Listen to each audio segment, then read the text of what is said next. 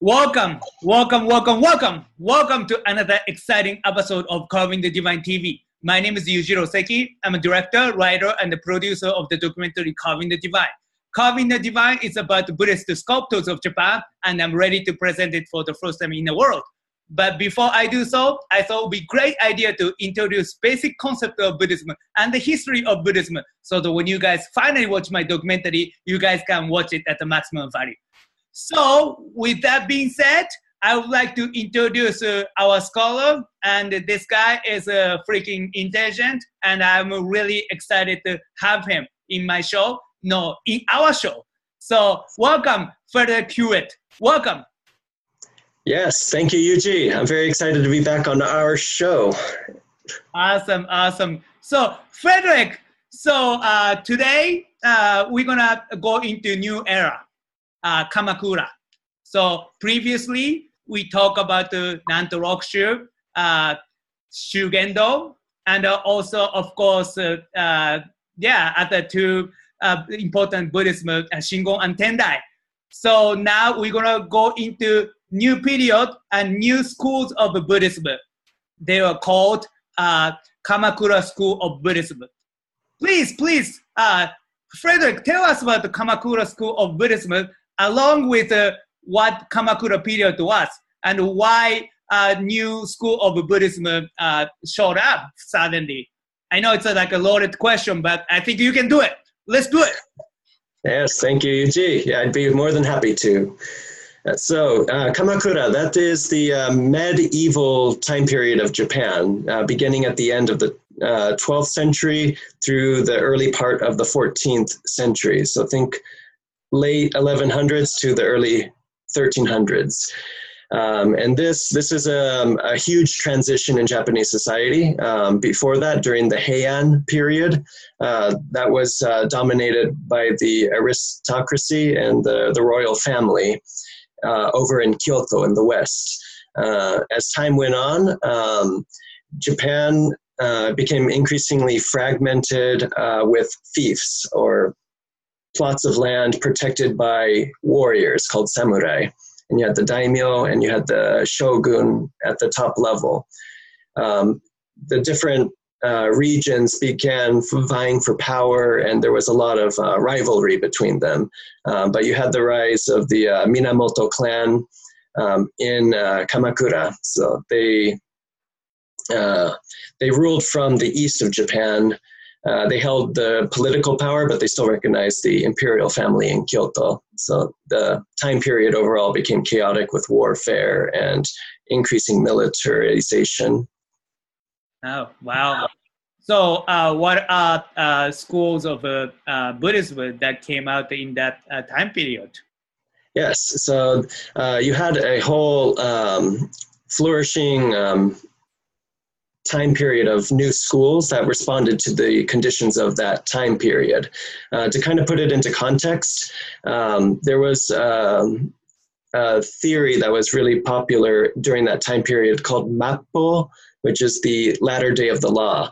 Uh, the, um, the original Buddha, uh, Siddhartha Gautama, he um, he predicted that um, over a time period of several thousand years that you would have three ages of Buddhism. One, the earliest part um, being the purest form of teaching and practicing it, and increasingly through the three time periods from former to middle to latter, uh, people fall away from the true intention of the Buddha, and they fall away from the practice, and society becomes increasingly degenerate until everything falls into chaos.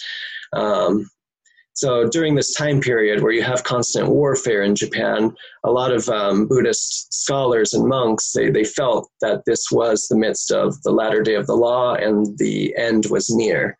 Uh, so you have a, a lot of um, new schools of Buddhism that sprang out to respond to um, people suffering, and each person, each each school have their own way of of leading people to salvation.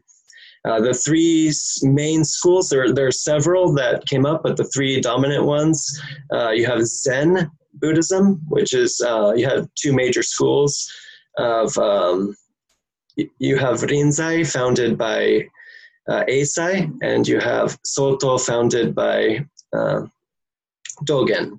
Then you also have Pure Land Buddhism. Um, you have True Pure Land School that, that was founded by Honen and Shinran, respectively. And you have uh, Nichiren um, Buddhism, which was expounded by the monk Nichiren Daishonin. And to give a general idea of the major characteristics of each school of thought, uh, the, the Zen schools, they, they practice um, self power, jiriki. So, um, seeking enlightenment uh, through through practice, like less reading about Buddhism and more meditating and more actually experiencing it for yourself. So they, they seek satori, which is enlightenment, um, and you can only reach that as a part of a personal quest. Um, and you w- keep working at it for many, many years. Um, Pure Land, um, you have two strains, but essentially they they design it for lay people, people that can't devote their lives to living in a monastery. Um, and they had a practice that they call Nenbutsu. Nenbutsu is uh, chanting to Amitabha Buddha in Japanese Amidabutsu. And he is the uh, celestial Buddha uh, that has infinite compassion and he dwells in the uh, western land of um, paradise called Pure Land.